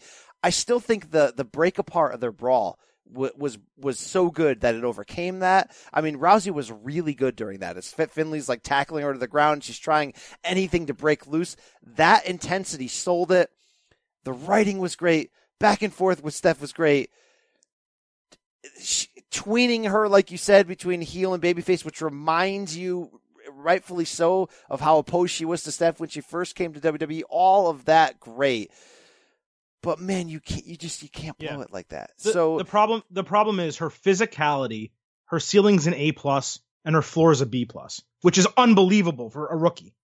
But promo wise, her floor is an F, and her ceiling is like a B minus if everything is perfect and it's one line and out, right? So she just doesn't have the high ceiling on promos to be comfortable enough to stand toe to toe with Stephanie, who by the you may don't you may not like Steph real life or kayfabe, but she's one of the best promos WWE has. She can't go toe to toe with Stephanie in the ring one on one in like a fighting stance or one foot's in front of the other the entire time, and she's bungling her words.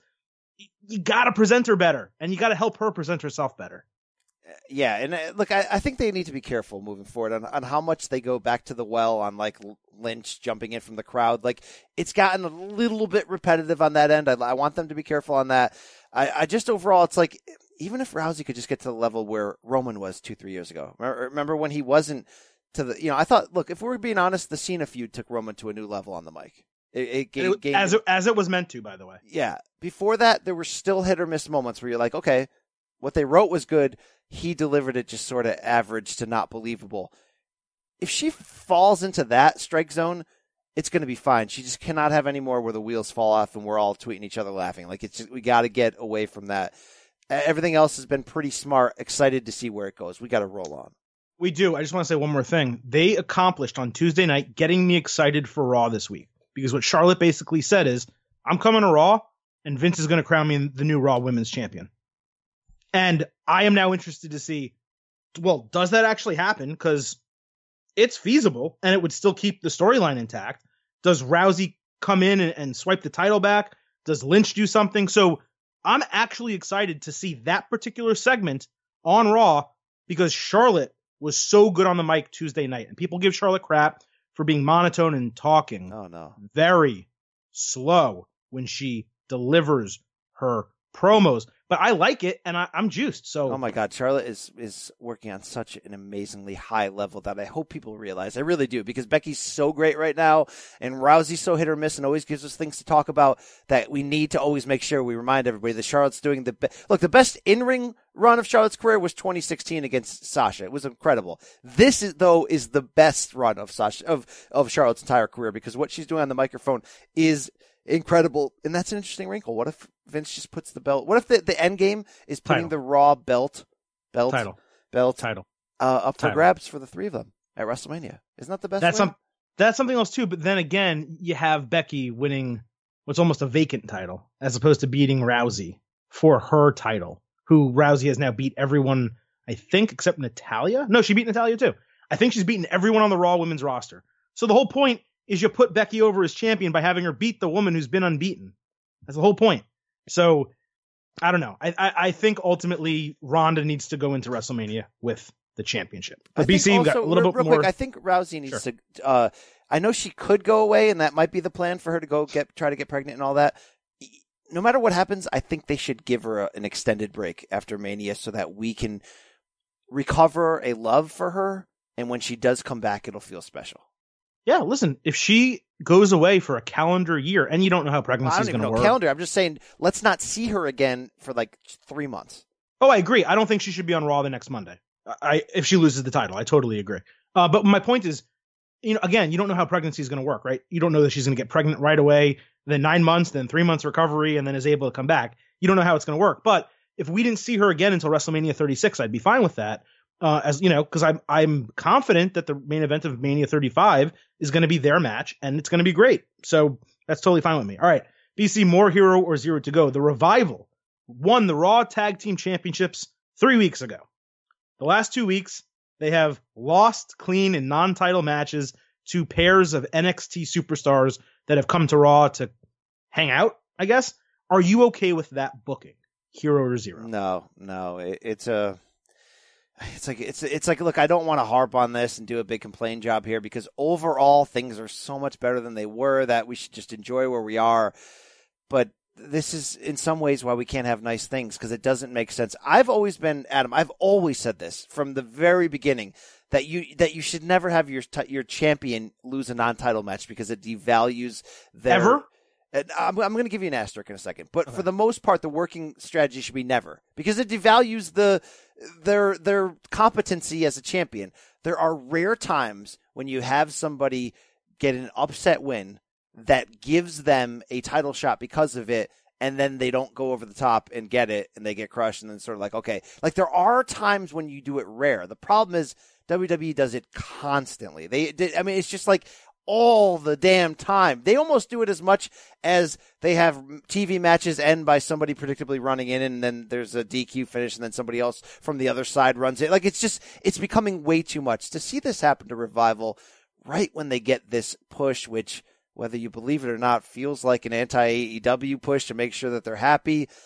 It's it's dumb in theory, no matter who's beating them. It's it's dumb. It, look, unless this is the B team, and the whole thing is that they're just barely hanging on to the title and they're winning with smoke and mirrors and they're going to constantly lose. Uh, non-title matches are stupid. Having your champion lose non-title matches are stupid. Yet I don't know whether I hate the idea that it's that it's uh, I'm sorry, Aleister Black and Ricochet going over because they look so good going over. The matches they've had have been so much fun. They are now getting pushed as such clear superstars that I feel like this can be a hero if it ends with the two of them having a legitimate WrestleMania feud in a match. Because what else are you doing? You're if you're if that's not the end game here, and in the end game also isn't what we got trapped last week heading into the NXT episode, thinking that this major announcement was going to be a major announcement and not the damn Dusty Rhodes Classic. We need to talk. We need to talk about. We do need back. to talk about that. Uh, yeah, we got sucked in the mark zone partially willingly because of the timing of our show. We had to cover all of our bases and, and hit what it could be, and of course we got optimistic and excited. The fact, the, something that you mentioned, I'll give you credit that every time we do see, oh, Aleister, finally, that's nice. That every time we do see Aleister Black on the TV they still do the NXT lower third. So that is sort of showing you that, that this whole process is to push NXT. So there's still an unanswered question in there. But if you're asking me at the core of my question is about the revival losing, no, this sucks. This again shows you that Vince doesn't care about them. Or even worse, that Vince doesn't care about protecting his champions, which you should do. Yeah, it's rough because if it happened one time with DIY beating them, which it did, and then you gave them a title match at Fastlane, and you had Revival go over. Okay, I'm fine with that. But now you've had them lose to two different sets of NXT tag teams. When, and yes, I understand there is a drastic lack. There's basically no other heel tag team on Raw.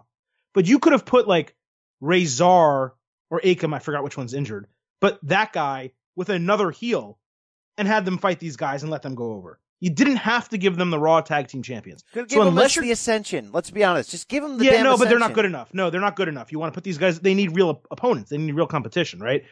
So unless you're gonna do a triple threat match at Fastlane with both uh, NXT teams and Revival, and you have Revival win, then I don't know exactly what they're doing.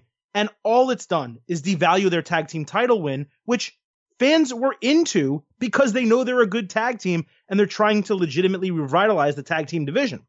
The thing is, and I, I have this stuck in my head, BC, I think they're going to lose the titles at WrestleMania to Zack Ryder and Kurt Hawkins. I just do. And maybe they win them back Monday and whatever, but I think they're going to make a moment of Kurt Hawkins' first win and after losing 300 straight or whatever. So if you're going to do that, you can't have them keep losing going into that match or going into whoever they face you need to put them over strong as champions, just like you said. I uh, listen.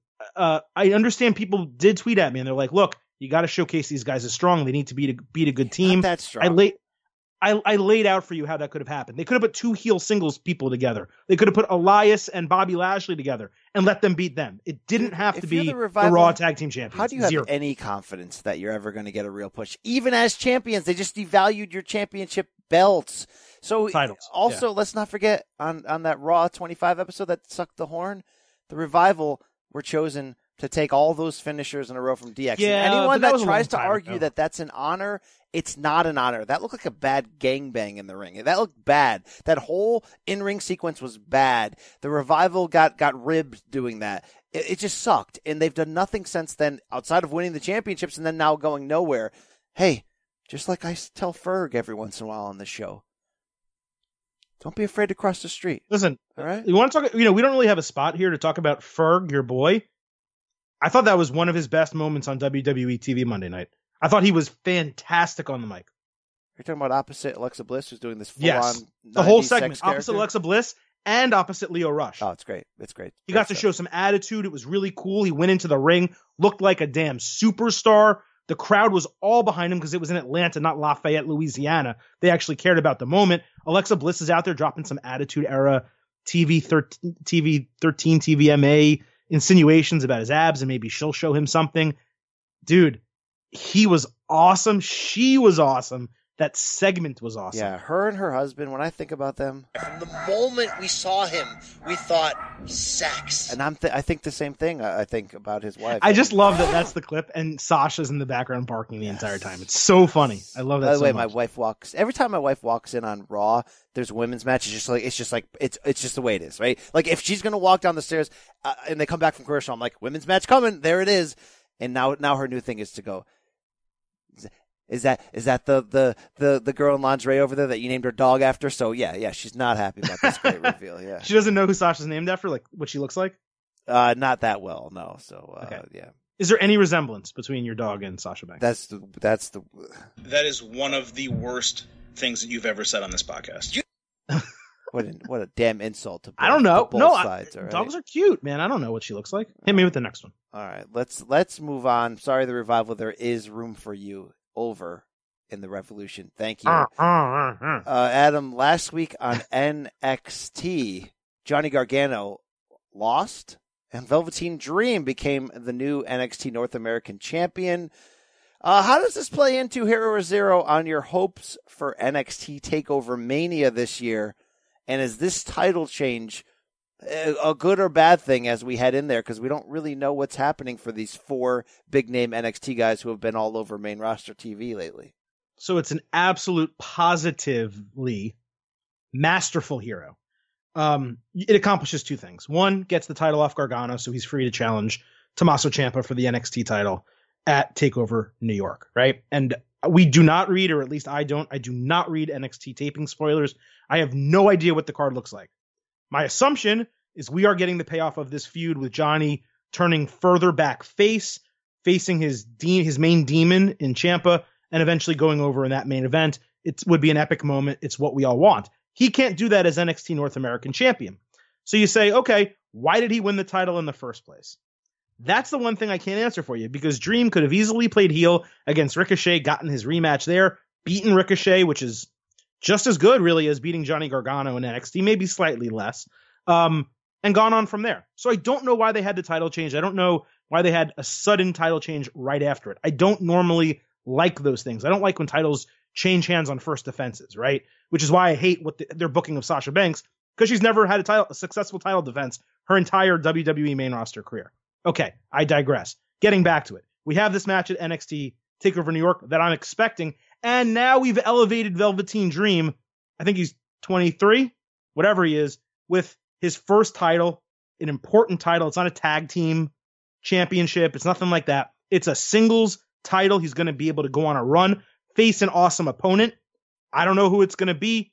Do I hear Matt Riddle, Keith Lee? I mean, let's go. Like, let's get this guy someone th- where magic is going to be made. Now Eric you have two Bugenhagen. Give- huge, awesome matches at NXT Takeover New York. Give him Bugenhagen now. That's what I'm talking about. Um, yeah, th- it's, it's look. I'm very confused about NXT, and this this extends over to what we teased in the last question. Um, you failed us this week, WWE and NXT. Last week, I'm sorry, last Wednesday, and yeah, yeah, uh, you know, I got caught in the mark zone, caught in the optimistic zone, but I can't believe. I'm not going to let myself believe that revealing the Dusty Classic was their only plan from the beginning. I like. There's still so many unanswered questions about why these four guys got called up and why they're why two of them are still getting monster pushes and what this means for WrestleMania and whether this was some kind of tryout for for the future of whether NXT's coming to regular TV or not or what the hell's going on here and then they tease this giant announcement. I think they tease this giant announcement to to test the waters of the reaction and then maybe it wasn't time. I can't really figure out why Wednesday was such a wow wow, but it was a it was a C tease. This was a massive C tease from your boys at Yeah. WWE, and it no, I'm not, I don't appreciate it. It didn't feel good to find that out afterwards. Uh, it, it it was very disappointing. Hey WWE, Take a shower, hit the weights, get a clue. Don't do that. Don't do that to me. Don't do that. I know what's I know what the steak tastes like. I know how good NXT is. Don't tease me. Don't toy with me. But are they delaying it? Are they do like this? don't, but don't don't work don't work yourself up into this frenzy though, man. The announcement said big announcement. The superstars backstage have no idea what's going on. Everyone's on pins and needles, and NXT is going to be running wild. Oh, don't don't So- you dare blame me. Don't you? How they they- no no. What I'm saying is they built it up to such a level that you and I had no choice Oh yeah. but to think, and maybe we would have been wrong with this concoction of FS1 TV deal whole situation. Maybe we would have been, right? That's fine. But they teased the big announcement. The Dusty Rhodes Classic, I love you, Dusty Rhodes, but the Dusty Rhodes Classic coming back for the third time is not a big announcement that's shaking the ground of NXT when they all when they've already had it twice and they did the exact same thing leading into takeover, I think last year or two years ago, right? So it's not our fault for getting ramped up. It's their fault. And the segment that they taped announcing the Dusty Road Classic with Mauro and, and the announcers, there was a TV taping that night at Full Sail. So they took that announcement and inserted it into a taped show. And it fell flat and it was BS. So, uh, no, BC, I don't think there was another announcement.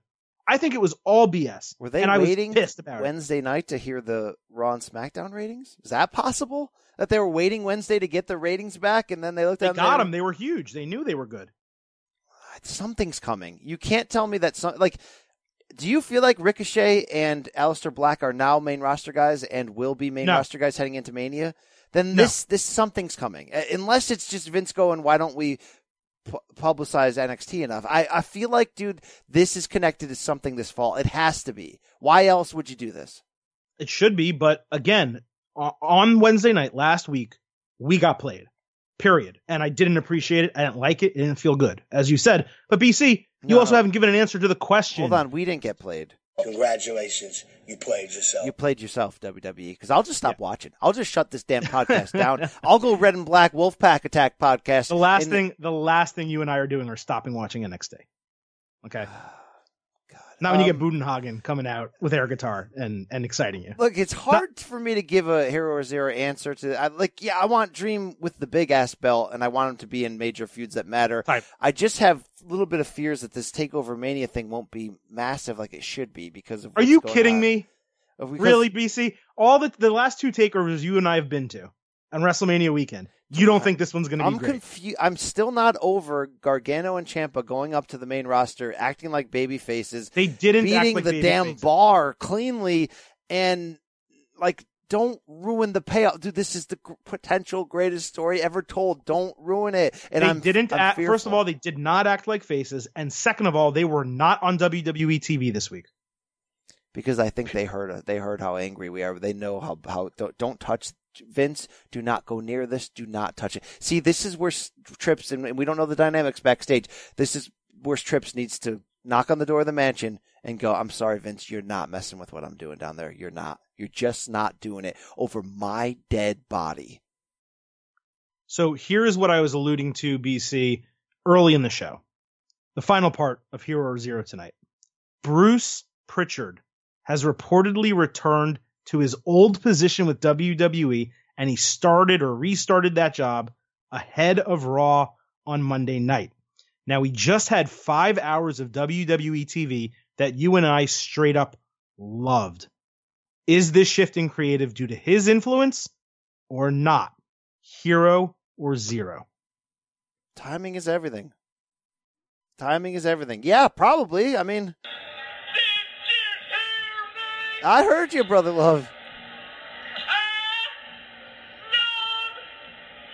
No, Bruce. No, Bruce. We love you. If you had any hand in this, yeah, hero. Probably it makes sense if this thing leaked out there. It's not like they're gonna wait two, three weeks. This could be a giant reveal, and I don't want to overstate it, but when you read the dirt reports, and believe me, I'm trying to stay out of the dirt as much as I can until April 7th, and maybe moving forward completely from your guy D Melts, your guy, by the way, your guy, because I got a revolution with my guy to get excited for. Are you guys ready for a Yes, revolution? Conrad, I'm ready. Um, this is massive to bring Conrad's boy Bruce Prich into the Bruce Prichard into the mix here. Like, dude, we know what he's about. He was like anything that ever good happened. It was Bruce sitting by the pool with Pat Patterson and Vince making it happen. this is brilliant. This is yes. And that mother bleeper. Yeah, it's time, guys. Yeah. The, the it's whether you believe in the competition of AEW or not. It's a big time this calendar year for WWE just with the launch of SmackDown on Friday nights on regular Fox. There's going to be some form of competition between NBC Universal and Raw and Fox and SmackDown for ratings that it's time to put your best foot forward. It's time for them to, to capitalize on these giant deals that they're getting. Go for it, WWE. This is the right move.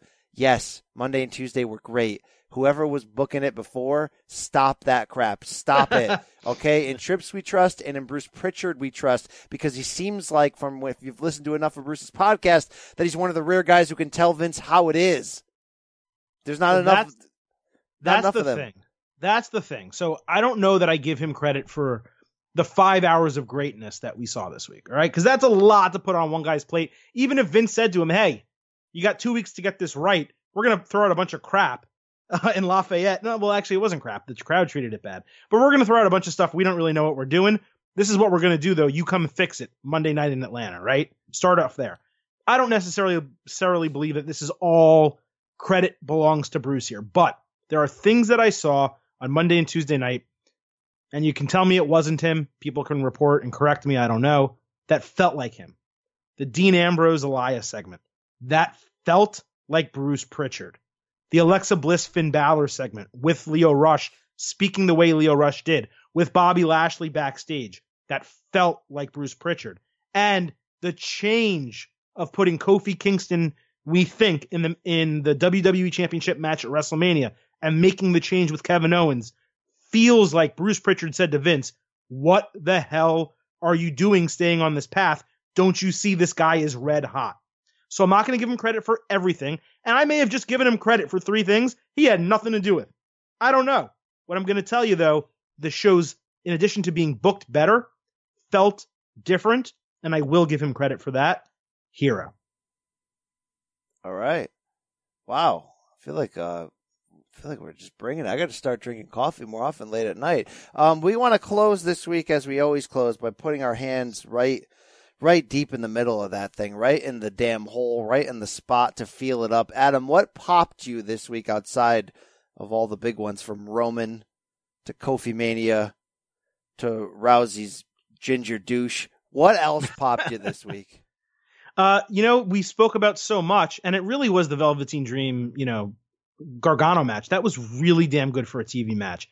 But we talked about everything already. So really the only thing was tonight, this is Tuesday night, we're taping this, on SmackDown, you have Shinsuke Nakamura running at Aleister Black with Kinshasa. He counters it with Black Mass. I stood up and go, holy bleep, that was awesome. Great move, great end to a match. Nakamura and Aleister Black in the same ring is awesome. Total feel spot activated right there. I'm going to give one criticism, though, on Aleister Black. Forget last week, I gave him a lot of crap for calling him moody and all that BS, right? They have Aleister Black do his entrance. On NXT, they use a platform that begins below his shoulders. So it looks like he's rising from the dead. And it's a really cool moment with smoke all around him. And it's a cool gimmick. On Raw, they have one that goes past his head. So you see he's being helped up by this platform. It doesn't look nearly as cool. It actually kind of ruins the mystique of the guy. You gotta cut that thing in half. You gotta fix it. Zero on that. Yeah, that, uh, that Black Mass was fantastic, as was his on uh, Monday night. Uh, like everyone he's hitting. Look, I I don't have to steal anybody's take. I gave this take originally. This Black Mass has the potential to be one of the all time great finishing moves, and we've you know you mentioned on here that RKO is your favorite, and that's also one that's hard to argue against. Although, look, I'm an old school Jake Roberts DDT guy. I'm an old school Bad News Brown Ghetto Blaster guy. Although I don't know how much they like kicking to the back of the head outside of Seth Rollins' stomp. Uh, I will say this though, he's got a chance to make that so special because it's a sudden move. It's stiff. It looks like a real MMA type move. By the way, shout out to Andrade this week with the spinning back fist on Rey Mysterio. That looked pretty damn stiff. So yeah, I popped for all of that. If he can make that move a thing, you can just pull out of nowhere. He's gonna. It's just he's gonna be so much more believable. And Oh, out of no, out of nowhere, like the RKO. It's it's it's this this this could contend with the RKO. This could be a thing here. But my feel spot this week is also from SmackDown, and it's just great to see R-Truth back out there. It's great to see him as a champion. The entire stretch of not only that really good match I just referenced with Andrade and Rey Mysterio, but R-Truth was just classic R-Truth in the beginning, shouting out to John Cena, what would John Cena do? All that stuff. Carmella really funny next to him, popping me left and right. Love me some R-Truth. That's what I look. I've interviewed I've been th- blessed, uh, blessed if that's the right word, to interview almost everybody in the past two and a half, three years with WWE that I ever would have wanted to. Right, from like Gene Okerlund to Shawn Michaels to friggin' old man Bret Hart to everyone uh, except for Vince, basically. Trips a million times. And Flair. Uh, Flair. Vince I've interviewed Flair? Sting. I mean, like oh, you did? Uh, Yeah. You got Flair? When, when did we get Flair? I did a big feature for ESPN on Charlotte, right, uh, in 2016, on on oh, uh, right at the beginning of that uh, Sasha Banks feud, basically kind of putting out there that Charlotte, you know, we could have the best male of all time and the best female in the same family, and uh, although Ric's Cool. hard to pin down, he was fantastic. He did cry during the interview. we Um, did pin him down at uh well, it sounds weird, but at that WrestleMania hotel a little bit. Oh yeah, oh yeah. He, he was styling and profiling there pre pre injury, but uh, yeah, man, I got to get R-Truth. You know, he's Roman Reigns' uh, road dog, uh, sidekick on the road. I mean, there's there's a lot of great stuff to talk about. That popped me this week. Uh, hey, uh, pop yourself for the Honky Tonk Man. Make sure to check out that bonus pod interview this week. Honky brought it. He went old school. He really, really broke down wh- what this means to him. What's a why he was a great heel. All that good stuff. The origin of his character. Happy to see Wayne Farris getting the call to the hall, despite his up and down run with WWE outside the damn ring over the past couple decades. Anything else you want to sell or announce or get people fired up for, Adam? Yeah, you know, a couple things. I did get your tweets about our little tease uh, about some potential merch. Working on it. No guarantees. We will see what happens, but Silver King is on the case. And a little bit of a preview for next week's show. Obviously, we will be previewing WWE Fastlane. If BC and I have the time, depending what happens on Raw and SmackDown, we've been planning to book the damn territory for WrestleMania 35. Might be able to do that before the go home pay per view. And then we may very possibly have a special interview episode. I don't even know if BC knows about this. Next week, that would be a separate episode. Um, big name I'm trying to get, hoping to lock it up, hoping that some plans changing recently doesn't affect that, but we'll see. Maybe two big episodes of the SOC next week. Wow, wow, that's a big sell. For merch, I was thinking, remember in WrestleMania 3 when Brutus Beefcake turned uh, babyface and he had those giant ass clippers that he tried to use to cut Adrian Adonis's hair and he had the, the red and white barber uh, jams on there. Maybe we should sell uh, hedge clippers that say, I never hedged on one side and Silver King on the other. What do you think? Yeah, I mean that that's actually some decent merch there. Yeah, people can actually use that. They can use that Right. on a regular basis and shout out Right. the state of You could Combat actually you would actually be able to utilize it as opposed to just wearing it around. Yeah, that'd be All right. Um, I need uh, Ring of Honor and uh, NJPW to start announcing some stuff. I know there's two matches already on the docket right. for that uh, that uh, super card ring of MSG card. You know the one I'm talking about. Are about. we are we going to go to that show?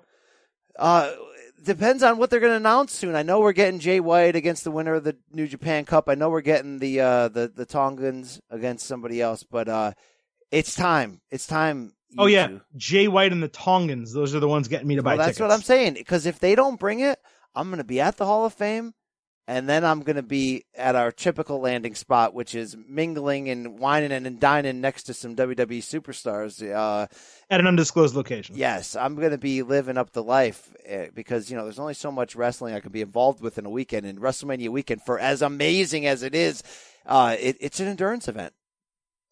It is, and I think our coverage plans for WrestleMania this year, from what I've heard, are going to extend way beyond what they have the last two years. Silver King takes New York in a major way, and I'm trying to produce some big interviews for BC to get on this podcast and on CBS Sports HQ. No guarantees, but doing my best. I am excited about WrestleMania weekend. It's coming up.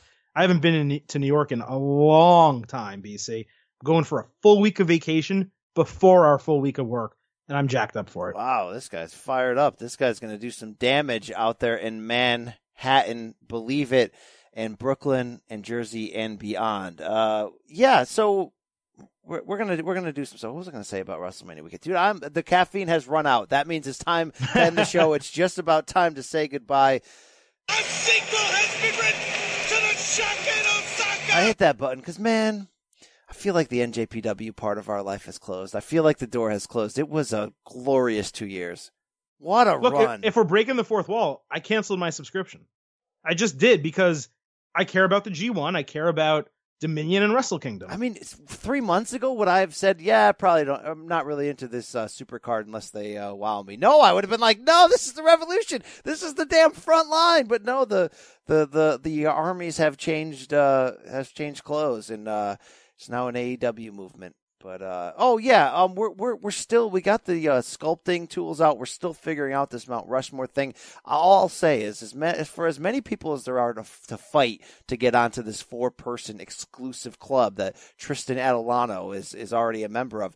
There's a lot of people out there tweeting at me that are getting themselves out of contention. So keep up the hate, keep it coming. All you Silver King truthers out there, keep it up. Silver King! You're gonna love his spin-off White and Black podcast, whatever it's gonna be called. The uh the pro WWE all the time. We love Vince podcast. You know what's funny? You know what's funny? I took some people off the list too, based on tweets that I received. Same thing. But there is one tweeter who I want to shout out, and I meant to do it to open the show. I don't know if he created this account solely to talk to us. I don't know if he ever used Twitter before. He changed his Twitter handle. I don't know. But this guy's Twitter handle, BC, is Milk of Marknesia. Oh, that's that's fantastic. That's Love it. that's making some news. Not a, not a Rushmore contender because you're you're too new, but maybe next year. Silver King, let's be honest. Are you blocking folks? Because I've got people slide into my DMs complaining that's that angry Silver King's blocking people again. I have one person blocked. I'll have to I'll have to research and find out what this man did. But, you know, this isn't a uh, talk box Thomas Jordan Sutton feud any- like like in the past, right? I don't even remember that uh, the second guy, Thomas. I don't even rem- remember feuding with him. All right, he, he used to be a, a quality listener. All right, they, they're hooking us. I'm sure. I'm sure he still is. I hope you're still out there listening. All right, hopefully we run into a bunch of you people WrestleMania weekend. Hopefully we don't wake up in a bathtub missing key organs. It's always a possibility with these listeners. Shout out to my boy Talkbox, Bob Backlund. That's it, folks. Uh, which button am I going to hit on the way out? That's really the only question at this point. All right, say goodbye. Hit the correct. Say Hit the goodbye. Goodbye. Say goodbye. Goodbye. Okay, now get out of here oh, that's right a little now. rough, Randy. No, yeah, but it is rough. Yeah, wrestling is a rough sport. Yeah, it is. You got anything else, Silver King? At least you hit the right button. We out.